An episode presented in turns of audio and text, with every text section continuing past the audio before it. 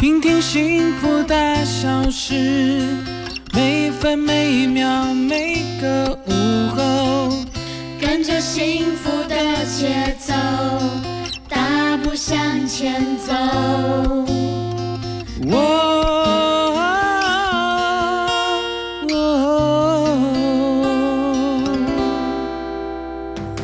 在这里，大事由我决定，小事就交给你决定吧。于什么是大事，什么是小事，就由我来决定。欢迎收听《幸福大小事》。耶！欢迎回来第二个小时的幸福大小事，我是陈丽琴，我是邓广福。嗯，今天有特别的哦，在这个第二个小时的阶段呢。哎，是，那我们今天特别邀请到哈这个澄清医院呢中港院区小儿神经科的主任即这个小儿科的主治医师啊，同时也是科伯特诊所的主治医师胡文龙医师。是的，哎，而且他还有一本新书哦，哎，是的，叫做《儿科好医师打造孩子的一生无病计划》。哎，是这本书我真的太喜。欢了，哎，是我们欢迎胡医师。欢迎主持人好，哎，你好，你好，呃，各位同听众朋友，大家好，我是胡文龙医师。哦，这个胡医师呢，其实呢，这个是儿科的非常专业的医师哈，那可以陪大家呢面对孩子的疑难杂症啦，轻松的健康重建好体质啊。是，嗯，因为这个孩子啊，从这个读幼儿园开始啊，就会常常有一些感冒，哎，感冒小小的这个病痛哈，这个其实，呃，我也不知道一年呢到底是。感冒几次啊才是正常？我们自己的孩子也是在幼儿园，就是常常感冒，还曾经因为这样住院，得了肺炎，得了肺炎。所以这个呃，可是常听长辈说，嗯，小朋友在幼儿园感冒是很正常，所以这真的是正常吗？对，我们请教医师。是是，呃，事实上我们那个抵抗力哈，是从那个出出生时候，呃，那个以后哈。就慢慢那个我们在出生的时候，那身体都有妈妈呃来的抗体，是。抗体，嗯，所以说新生儿哈反而不容易感冒，不容易生病，原因就在于说他体内还有妈妈的抗体，嗯，但是呢，这个抗体啊它浓度会慢慢降低，嗯，慢慢降低，慢慢降，慢慢降，到了差不多它三个月到六个月大左右的时间哈，嗯，它抗体的浓度浓度会降到最低的时候，嗯，所以说小朋友差不多就三到六个月左右就会开始会有感冒的机会了，哦，感冒机会。这样子，对对对，然后等到过。了这段时间之后，抵抗力啊慢慢增加，包含抗体，包含一些细胞免疫哈慢慢增加。到了青春期之后，就跟一般的成人的抵抗力差不多了。所以说呢，呃，但是还有一个问题，就是说哈，你们过团体生活，对，我之前都是一直在家里面只接触爸爸妈妈，呃，甚至有爷爷奶奶，那环境比较单纯哈，那就比那个呃那个被感染的机会就比较低。嗯，哦，如果说年纪太小，甚至是两岁上两两岁去上幼幼班了，那那个时候他他的那个身体抵抗力还没。有这么好的时候，就接触到这么多各式各样可能的感染来源哈，这个时候就会开始容易生病了这样子。哦，原来是这样子啊。那胡律师，你有建议，就是说大概孩子在几岁的时候开始上幼儿园是比较好啊？抵抗力来说的，理论上当然是能够。越大越好了，但是还是要看实际的状况呢。因为因为现现在大部分都是双薪家庭嘛，双薪家庭也那个那个有有有实际的困难了，困难。所以，但是无论怎么样，还是希望说能够能够说有可能还尽量能够到中班大班以以上哈。你去你再去上幼儿园可能会比较好。一方面他抵抗力比较好，另外一方面啊，这个时候你跟他养成一些比较好的一些生活习惯，比如说不要去抠鼻子、揉眼睛啊，那个那个那个多喝点水啊，啊，或者是尽尽量少。去那个人多的地方，在别人在咳嗽打喷嚏的时候，那个别人在咳嗽打喷嚏的时候，我们不要在旁边呐。这这个这个中班大班左右，这这些呃卫教的事项，他才听得进去，嗯，才听得进去。所以就至少要等到中班大班以上，可能会比较好一点。哦，是是是。是是。那其实我觉得这本书是非常特别的哦。这个好像在市面上，这个打造孩子一生无病呃的一生无病计划，这个书其实蛮蛮特别，好像只有这一本，对不对？嗯，这个是是是。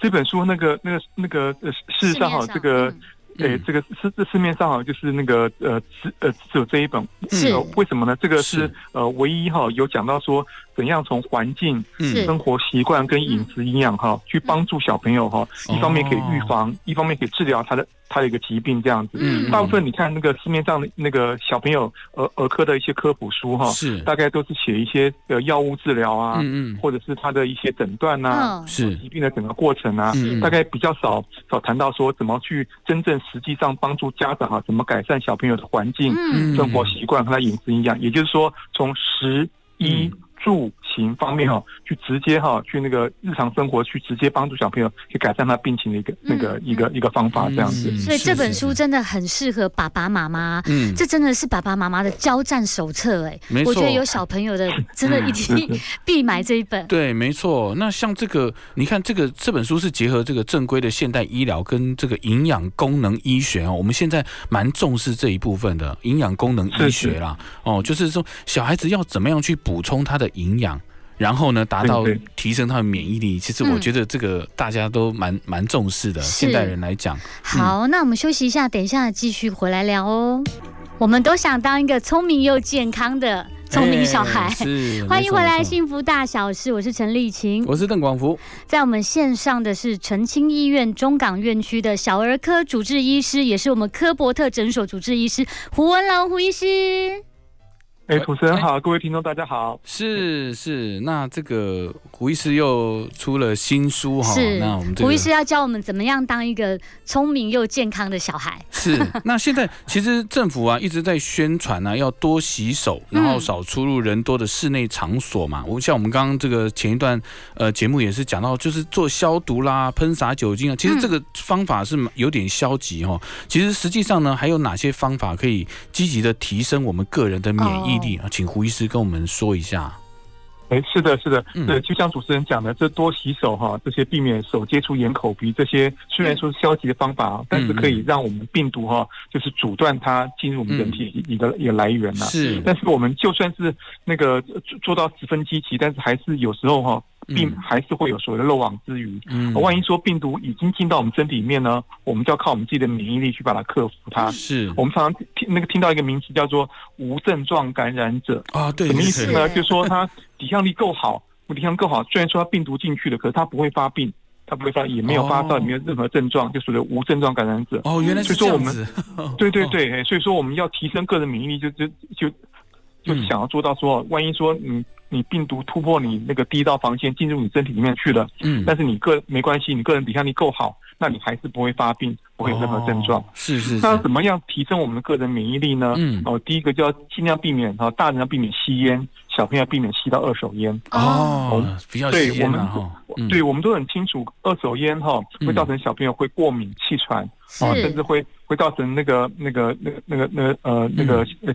小朋友健康上一些很很多问题，但是很少人晓得说哈，吸到二手烟跟吸烟本身哈会影响我们的免疫力。哦，是是是。所以说，如果说爸爸妈妈有在吸烟的话，就千万哈。千万要要要考虑戒烟，而且一定不要在小朋友面前吸，这样避免他吸到二手烟。是是是。第二个就是饮食要多多蔬果哦，蔬菜水果有很多所谓的维生素、矿物质，还有很多植化素。是啊，这是本身哈都会容易那个让我们的免疫力哈能够提升，比较不容易生病。哦，而其除此之外，要规律的运动，经常的运动。嗯，我们如果说经常规律运动，也可以让我们的免疫力哈能够有有有很好的加分的作用。对，是，但是要注意那。但要注意说，有些人哈，就是那个性之所至哈，就是把自己操得很累哈，那个反而不好，那个反而不好。因为你如果说，对对对，你如果说平常没有什么什么运动的习惯，一下子呢就就去跑个五千公尺哦，那你当天哦免疫力就会就会。严重下降，当天就容易生病感冒。哦，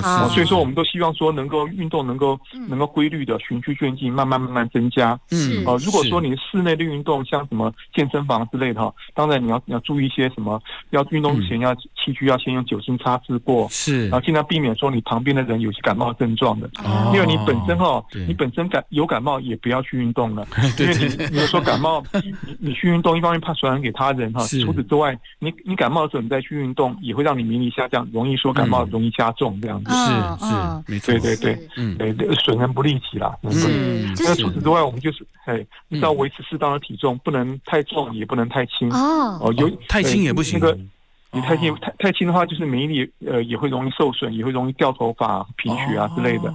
太重本身哈，就是除了大家耳熟能详的什么三高的问题啊之类的哈，呃也会造成免疫力下降，也容易生病。哦，是是是，对对对，嗯是。那我觉得这蛮实用的啦，就是说针对所有的，不管是小孩、大人，都是非常要非常注意啊。是。那有吸烟的朋友们，真的不要再吸了哦。对啊，刚刚聊到就是呃运动嘛，饮食嘛，那我觉得呃睡眠是不是也是很重要吧？对不对？对于孩子提升免疫力。哦，是。那是睡眠其实跟免疫力是彼此交互影响的。你有好的睡眠，免疫力就会变得。变得比较好。同样的，相反的，你免疫力很好的时候，你睡眠品质也会也会增加。这其实彼此交互影响的一个一个东西，这样。哦所以，这个晚上睡不好的人，其实免疫力是不是有一点一定会差？哦，一定会差啦。所以睡眠是第二天。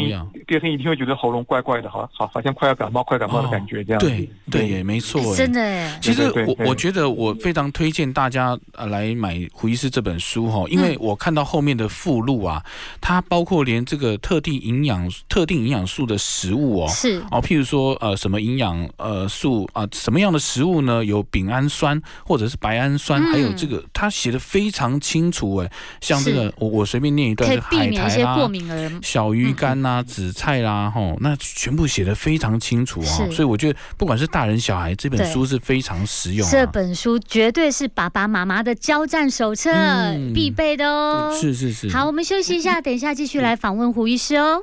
你现在收听的是 FM 一零二点五幸福广播电台，我们是幸福大小事，我是陈丽琴，我是邓广福，在我们线上的是澄清医院中港院区的小儿科主治医师，也是科博的诊所主治医师胡文龙胡医师。哎，各位听众大家好，嗯，你好。其实这个今天有聊到一些关于儿童哦的一些问题啦。其实很多现在的儿童哦，奇怪的会有这个呃，譬如说像荨麻疹，像这种过敏这个问题啊，哦，这个这个部分好像是跟这个高组织胺的饮食有关系哦。呃，是是没有错。那个高组织胺饮食大概哈可以分说，它本身就含高组织胺的啊，或者是说你吃了以后，它刺激你产生一些那个那组织胺浓度比较高的一些一些东西这样子。比如说有哪些东西呢？呃，包含一些乳酪哈，yogurt 啊，泡菜或者是酒啊，醋啊。或者像一些味增酱油啊，或番茄酱、番茄啊，或甚至甚至像青鱼、尾鱼哈、咸鱼哈，还有菠菜这些东西哈，那个我们都建议说哈，那个有慢性荨麻疹的患者就尽量少吃。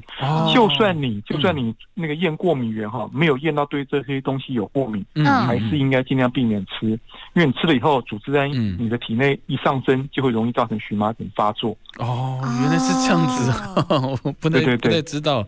嗯，其实我看有有一些小朋友，因为我碰到这个也是朋友的小朋友，他就是身上就是红红的，然后常这边抓抓抓，嗯。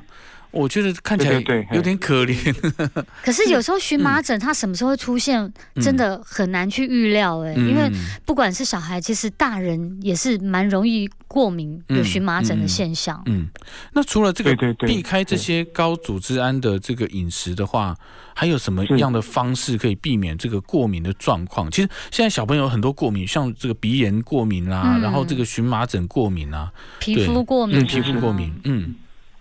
对对，那其实过敏性鼻炎、过敏性气喘跟呃那个呃过敏性皮肤炎，就所谓的湿疹哈，就是过敏三兄弟啦。哦，这三者哈，他们的那个那个所谓的那个那个病理机转呢是比较类似的，嗯，类似的。然而那个过敏性荨麻疹，它的那个机转又跟其他三者啊是是比较不一样的这样子。哦，我们那个如果说像过敏性鼻炎、过敏性气喘或过敏性皮肤炎啊，这这三者都是要尽量避免一些过敏源嘛。那过敏源，如果说你能够做到很好的避免过敏的功夫，那就会比较减少它发作。那相对的，像过敏性荨麻疹，我们的经验哈，就是你就算有去验过敏源，又很也都很难去验得到。能去验得到，那那平常那个如果说验不到过敏源的话怎么办呢？怎么办？我那我们就除了刚才讲的一些避免一些高组织胺的食物之外呢，我们哈就要尽量保持在室内比较通风的一个环境啊，避免闷热。嗯，因为热本身就是容容易诱诱发因素。是，就说甚至哈，他洗澡盖被子都要洗到盖掉流汗的程度，所以一热哈就会容易发作。还有就是说他那个要常常哈要要常常更换衣物跟寝具这样子，嗯哦那个那个这个就避免说穿一些特殊材质的，像什么聚酯纤维、毛质的这些衣服，千万不要跟身体那个那个那个贴身。如果一能你贴身穿这些聚酯纤维跟毛质的衣物哈，要摩擦摩擦也容易造成它发作。哦，我们衣物哈最好用棉质的，比较宽松的，这样会比较好一点。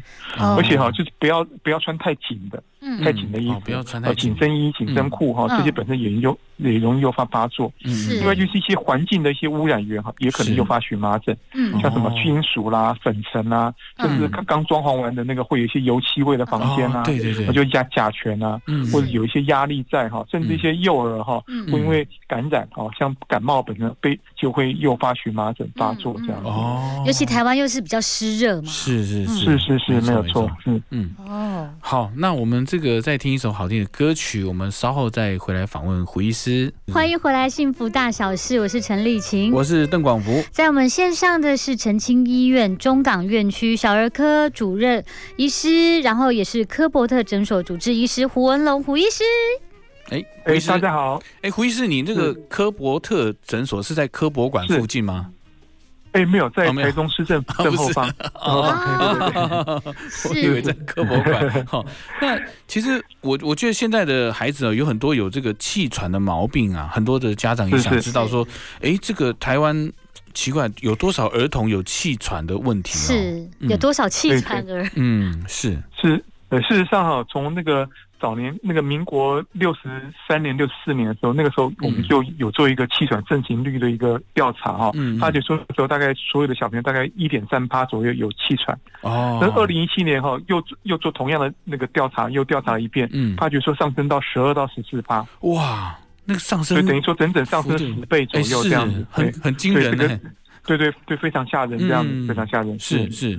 那这个是环境的影响吗？还是说我们饮食上这个好像不知道是怎么回事哦？嗯嗯，是哦是是这个空气啊。嗯，对，这事实上可能可能都有多多重因素啦，多重因素，像刚才讲的环境一些环境的一些毒素啊，是。呃，或者是一些什么那个呃一些空污啦，哦，或者是一些室内的一些过敏源，像尘螨啊，哦这些东西可能可能都会造成说我们的那个那个它的那个生盛行率哈有有慢慢上升的现象这样子。是，那我们要怎么知道说自己的孩子是是有气喘的问题呢？他有什么症状吗？嗯。是是，气喘的诊断哈，其实那个最要紧的就是说，他他有没有说那种可逆性的呃可逆性的气管收缩的一个一个症状。哦，比如说他他发作的时候气管突然收缩，哦就听到好像吹口哨一样声音，咻咻咻咻，然后如果说给他一些气管扩张剂吸了之后。以后他气管扩张的情况缓解之后，他又会哈那恢复到正常呼吸，也比较不会那么喘了。所以说可逆性的变化的一个那个那气道收缩现象，就是一个气喘的一个一个特征这样子。哦，如果说有这种现象的话，我们大概就大概八九不离十就推测说他可能就是确定是有气喘的。气喘。但如果说你要说确认诊断的话，确定的话，就是要要做一个做个肺功能。哦，甚至要做有有证据哈，可以显示说你有这种刚才讲的这种可逆性的气道阻塞的现象，是，而且已经排除掉其他一些比较不好的一些诊断，比如说长什么不好的东西啦，哦，或者是甚至有有些小朋友吸入花生米啊，或怎么样哈，嗯都可能造成类似气喘的哼哼哼这样的表现，这样。哦，是是是，嗯。嗯。那其实气喘呢，我们都知道气喘是不是没有办法，呃，就是完全康复，有办法完全根治吗？嗯，如果说事实上气喘哈有分很多样不一样的严重程度了，嗯，严重程度那个有些比较轻微的哈，那个平常都完全正常。那他只有说碰到一些诱发因子的时候，才会刺激他发作这样子。是，有些哈就是平常就很严重这样子。哦，跟那个那个甚至哈那个呃一发作的时候就需要住加护病房里面去。哦，所以跟他刚开始的那个他本身的严重程度啊有有很大的差别这样子。嗯嗯，了解。对，是是是。哦，那这个非常感谢啦！今天胡医师跟我们分享那么多。我们胡医师是儿科的专科哈，所以其实大家希希望大家可以去这个买这一本书啦。是打造打造孩子的一生无病计划，我觉得这个对所有的爸爸妈妈来讲真的是太重要了。是是是，那这本书可以在哪边可以买到呢？请问胡医师，成品博客来大概都可以，对那个都可以买，最方便就是。那个直接上网订购，这是最方便的事情，这样子哦。大家也可以搜寻这个胡文龙医师的名字哦，应该也可以哈。嗯，胡文龙可以没问题。哎，那这个脸书是不是要收这个新自然主义？呃，可以可以找得到主义哦，好好，哎，对对对，没有错，哎，好，那其实预防、治疗、照护其实都蛮重要。我们最最重要是看这本书，我们可以在预防这一这一方面可以做得很好了。是我们同样的要打造孩子的一生无病计划，这本书就是我们爸爸妈妈的交战手册喽。嗯，记得上网搜寻哦。嗯，谢谢，我们也谢谢胡医师今天的接受我们的专访。哎，谢谢谢谢大家，谢谢，拜拜。